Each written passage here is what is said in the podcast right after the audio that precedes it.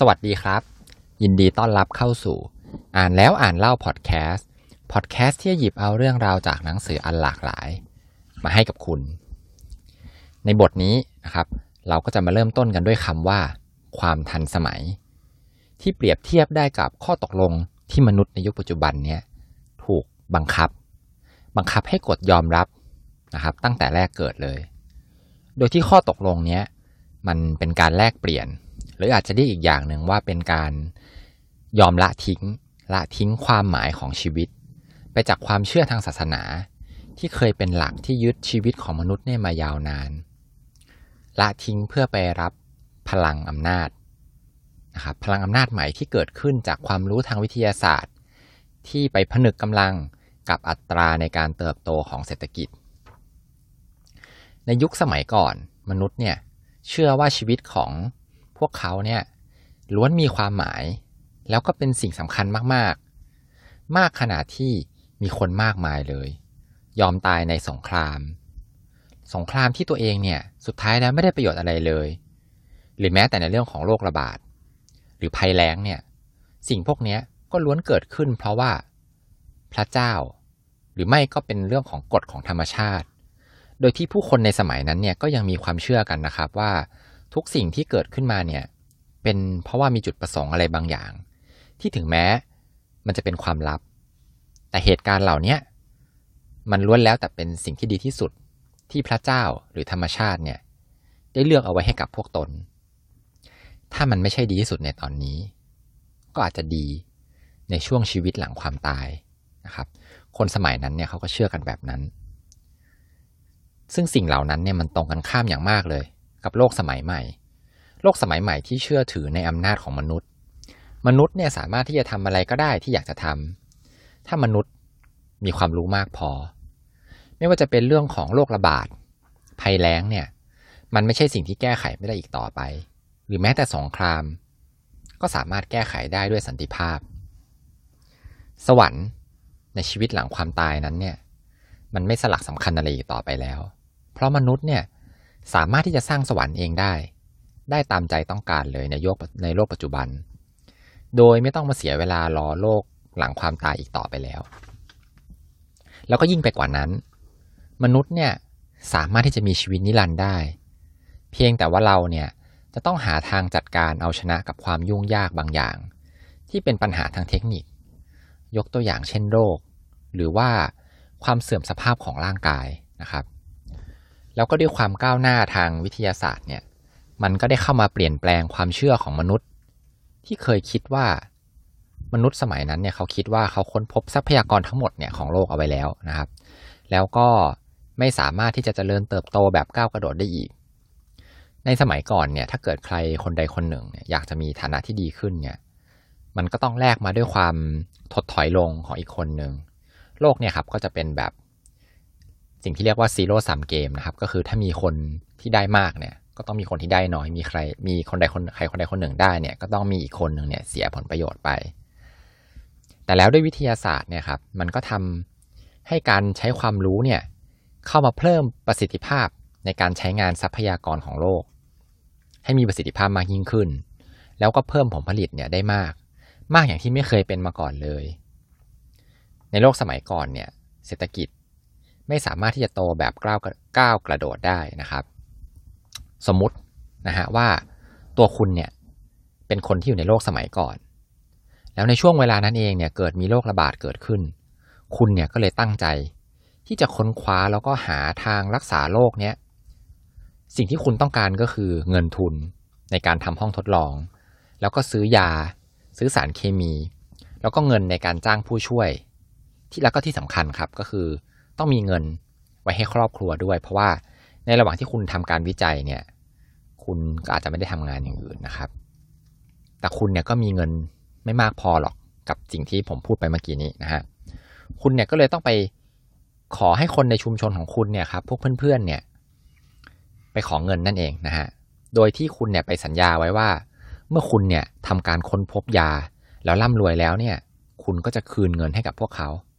ก็แน่นอนนะครับว่าเหล่าเพื่อนๆของคุณเนี่ยก็ไม่น่าจะมีใครที่จะยินยอมหรอก เพราะพวกเขาเนี่ยก็ล้วนแต่ว่าจะต้องเลี้ยงดูคนในครอบครัวเหมือนกันเหมือนกับคุณ แล้วก็ไม่มีใครในสมัยนั้นเนี่ยเคยได้ยินเลยว่าไอ้การวิจัยแบบเนี้ยมันจะทำให้พบทางรักษาโรคระบาดได้นะครับ มันไม่เคยเกิดขึ้นมาก่อน สุดท้ายแล้วอะครับ คุณก็ไม่สามารถที่จะดำเนินโครงการการวิจัยของคุณเนี่ยได้ ผู้คนในสมัยนั้น ก็เลยต้องทนทุกข์ทรมานกับโรคระบาดกันต่อไป แล้วเนี่ยครับก็คือเหตุผลว่าทำไมในสมัยก่อนเนี่ยเศรษฐกิจมันถึงไม่มีการเติบโตอย่างมากมายนะฮะวงจรแบบนี้ก็ถูกทำลายลง เมื่อเกิดสิ่งที่เรียกว่าสินเชื่อ ด้วยตัวอย่างเดียวกันกับเมื่อกี้นี้นะครับ ถ้าเกิดคุณเนี่ยต้องการจะวิจัยยาเพื่อรักษาโรคระบาด แต่เราย้ายเวลามาจากในอดีตเนี่ยมาเป็นยุคปัจจุบัน คุณก็สามารถที่จะกู้เงินจากธนาคารได้ หรือไม่เนี่ยคุณก็ไปขอระดมทุนจากพวกนักลงทุน ไม่แน่นะครับว่าในระหว่างที่กำลังเกิดโรคระบาดอยู่เนี่ย นักลงทุนเนี่ยอาจจะเป็นคนวิ่งเข้ามาหาคุณเอง พร้อมกับเงินทุนก็เป็นได้นะครับ เพื่อให้หุ้นของบริษัทยาของนักลงทุนของเขาเนี่ย พุ่งทะยานขึ้นไปนะฮะแค่ว่ามีข่าวว่า ได้ทำการวิจัยเนี่ยบางทีหุ้นก็ขึ้นไปแล้ว ในโลกปัจจุบันเนี่ย แม้แต่โรคระบาดเนี่ยก็ยังนับเป็นโอกาสทางธุรกิจเลยครับ วัฏจักรของปัจจุบันเนี่ยถ้ามีการลงทุนใหม่ ๆ ที่ประสบความสำเร็จเนี่ยคนก็จะเชื่อในอนาคต แล้วก็คาดหวังกับอนาคตเนี่ยมากขึ้นไปอีก สินเชื่อก็จะขยายตัวขึ้น แล้วดอกเบี้ยก็จะลดลง คุณก็จะระดมทุนได้ง่ายขึ้นไปอีก แล้วเศรษฐกิจเนี่ยครับก็จะเติบโตขึ้น และเมื่อเศรษฐกิจโต ก็จะส่งผลให้คนเนี่ยเชื่อมั่นมากยิ่งขึ้นไปอีก เมื่อเศรษฐกิจเติบโตขึ้นไปเรื่อยๆนะครับ ก็จะพ่วงเอาจิตวิทยา ไม่ใช่ครับ ก็จะพ่วงเอาวิทยาศาสตร์นะครับ ให้วิทยาศาสตร์เนี่ยก้าวหน้าขึ้นไปด้วยกันนะฮะ แล้วทำไมล่ะครับ มนุษย์เนี่ยถึงได้รอเวลาตั้งนาน ถึงจะเพิ่งมาพัฒนาวงจรเศรษฐกิจแบบนี้กันนะครับ ก็ต้องบอกว่าในสมัยก่อนเนี่ยมนุษย์เนี่ยยังคงชิน มีความชินกับการมองโลกว่าเป็นก้อนเค้กที่มีขนาดคงที่ ไม่มีใครหรอกนะครับ ที่จะสามารถที่จะทำให้เค้กก้อนนี้มันขยายใหญ่ขึ้นมาได้ ถ้าในสมัยนั้นมีใครที่จะแบ่งเค้กแล้วเอาเค้กชิ้นใหญ่ไปเนี่ยคนที่เหลือๆอยู่ก็จะได้เค้กเนี่ยชิ้นเล็กลง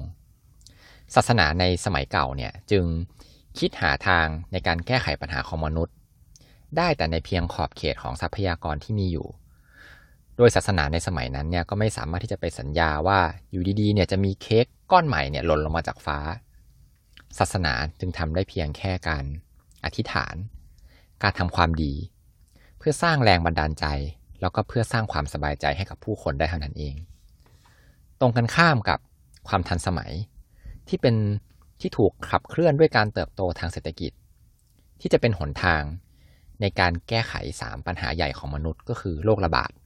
ความอดอยาก แล้วก็สงครามนะครับ การเติบโตทางเศรษฐกิจเนี่ยมันช่วยแก้ปัญหาได้ยังไง อย่างโรคระบาดเนี่ย อย่างที่เมื่อกี้ยกตัวอย่างไปนะครับ การระดมทุนวิจัยเนี่ย หรือว่าการที่วิทยาศาสตร์เนี่ยมันก้าวหน้าขึ้นเนี่ย มันก็ทำให้เจอยาได้เร็วขึ้นนะครับ มันก็เลยแก้ไขโรคระบาดได้ ส่วนความอดอยากเนี่ย เมื่อวิทยาศาสตร์พัฒนาเพิ่มขึ้นนะครับ การเพิ่มผลผลิตเนี่ยด้วยกำลังหรือด้วยแรงคนที่เท่าเดิมเนี่ย มันก็เป็นไปได้นะครับ หรือว่าด้วยพื้นที่ในการเพาะปลูกที่เท่าเดิมเนี่ยก็สามารถที่จะทำให้เพิ่มผลผลิตได้ ความอดอยากก็เลยหมดไป ส่วนสงครามเนี่ยสมัยก่อนเนี่ยเราทำเพื่อแย่งทรัพยากรกันอย่างที่บอกว่าทรัพยากรเนี่ยมันมีอย่างจำกัดนะครับ แต่ในปัจจุบันเนี่ยมันไม่คุ้มแล้วครับ มันไม่คุ้มเพราะว่าหนึ่งเนี่ยมันเกิดเรื่องของระเบิดนิวเคลียร์ที่เป็นผลจากความก้าวหน้าทางวิทยาศาสตร์เนี่ยเกิดขึ้น ก็ไม่มีใครนะครับ อยากจะก่อสงครามนิวเคลียร์ขึ้นมาเพราะว่าสุดท้ายก็จะตายด้วยกันทั้งหมดนะฮะ แล้วในโลกโลกยุคปัจจุบันเนี่ยนะครับ ก็ไม่ต้องแข่งกันแย่งทรัพยากรอีกต่อไปแล้ว เพราะว่าทรัพยากรในสมัยนี้มันคือความรู้แล้วก็ข้อมูลนะครับ มันไม่ใช่เป็นการที่จะไปทำสงครามกันแล้วแย่งกันมาได้ มันก็เลยทำให้การเติบโตทางเศรษฐกิจเนี่ยครับเป็นตัวที่แก้ไขปัญหาสามอย่างหลักๆ ของมนุษย์เนี่ยได้ การเติบโตทางเศรษฐกิจเนี่ยครับ มันจึงได้กลายเป็นจุดเชื่อมที่สำคัญเลย ที่รวมเอาศาสนาสมัยใหม่ ลัทธิความเชื่อ แล้วก็ขบวนการเคลื่อนไหวสมัยใหม่เนี่ยเกือบทั้งหมดเลยมาบรรจบกัน ไม่เว้นแม้แต่ผู้นำแห่งประเทศมหาอำนาจ อย่างเช่นประเทศจีนนะครับ สีเจี้ยนผิงเนี่ยก็ยังต้องเดิมพันอนาคตทางการเมืองของเขาเนี่ยไว้กับการเติบโตทางเศรษฐกิจเลย ดูดูไปแล้วเนี่ยเหมือนกับว่าความเชื่อในการเติบโตทางเศรษฐกิจเนี่ยถ้าเรามองเนี่ยมันก็อาจจะมองได้ว่าเป็นศาสนาในรูปแบบหนึ่งเหมือนกัน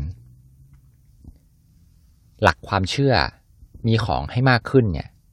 มันจึงเป็นตัวเร้านะครับ ให้องค์กรต่างๆ หรือแม้แต่หน่วยงานของภาครัฐเนี่ยมองข้ามทุกอย่างเลยที่เป็นอุปสรรคของการเติบโตทางเศรษฐกิจไปนะครับ ตัวอย่างเช่น ความเท่าเทียมกันในสังคม หรือแม้แต่สมดุลเชิงนิเวศวิทยาเนี่ยลองนึกดูครับว่าถ้าเกิดสมมติว่าคุณเนี่ยเป็นพนักงานในบริษัทไอทีแห่งหนึ่ง วันหนึ่งเนี่ย คุณพ่อของคุณที่อยู่คนละบ้านกันเนี่ยเกิดป่วยขึ้นมา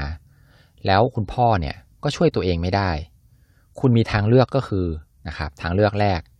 ย้ายพ่อมาอยู่ที่บ้านเดียวกัน แล้วก็ไปทำงานให้สายหน่อย กลับบ้านให้เร็วขึ้นอีกหน่อย เพื่อที่จะได้ดูแลพ่อของตัวเองหนทางนี้เนี่ยอาจจะทำให้รายได้แล้วก็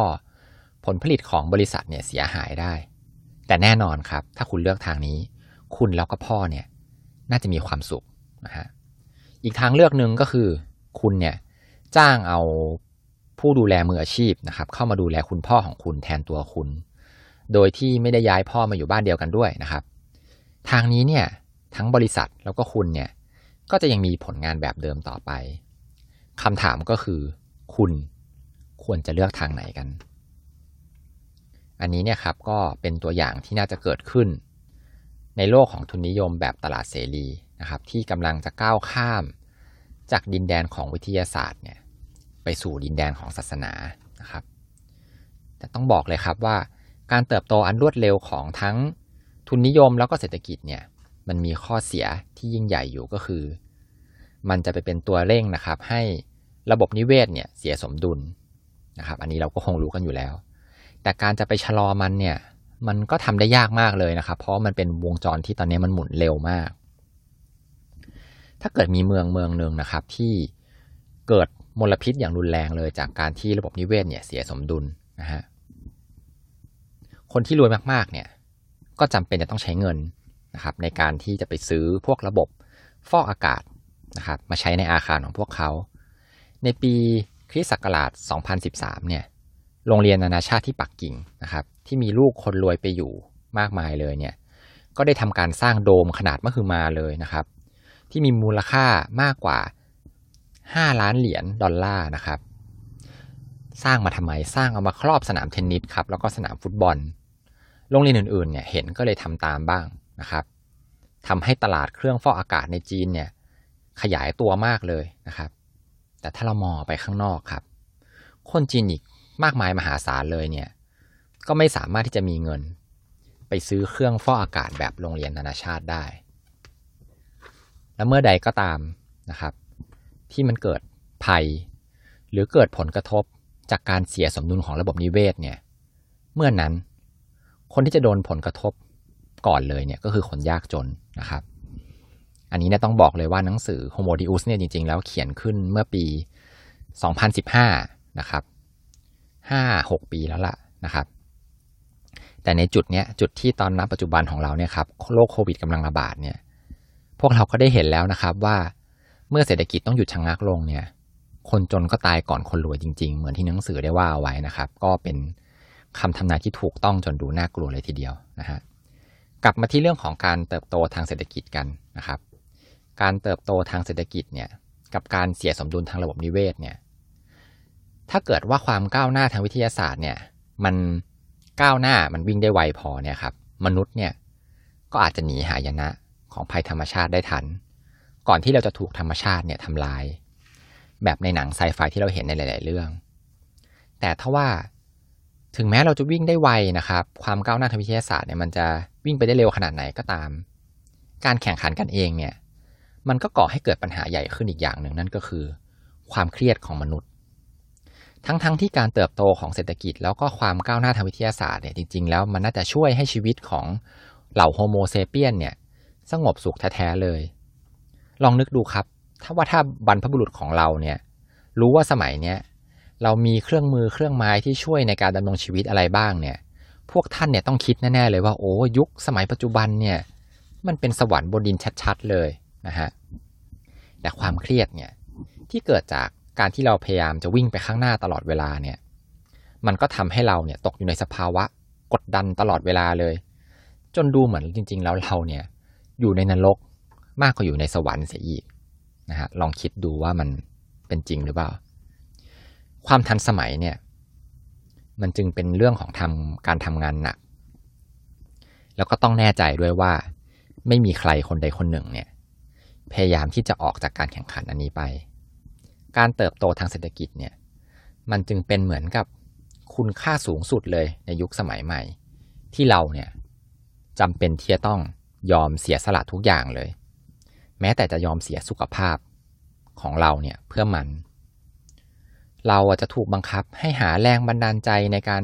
เพิ่มรายได้ แล้วก็เพิ่มมาตรฐานการใช้ชีวิตเนี่ยให้มันสูงขึ้นไปเรื่อยๆ ซึ่งก็ต้องบอกเลยว่าทำได้ไม่ยาก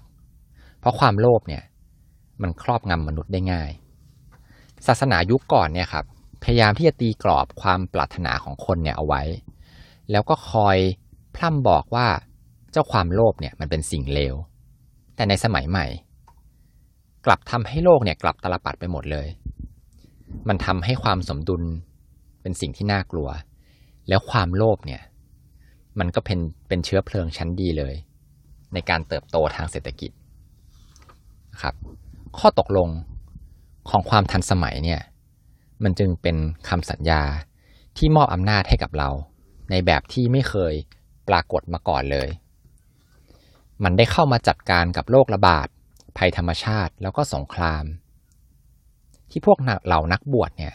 ได้เคยอธิบายเอาไว้ว่ามนุษย์เนี่ย ไม่สามารถที่จะแก้ไขปัญหาพวกนี้ได้เนี่ยมาหลายพันปีแล้ว แต่แล้ว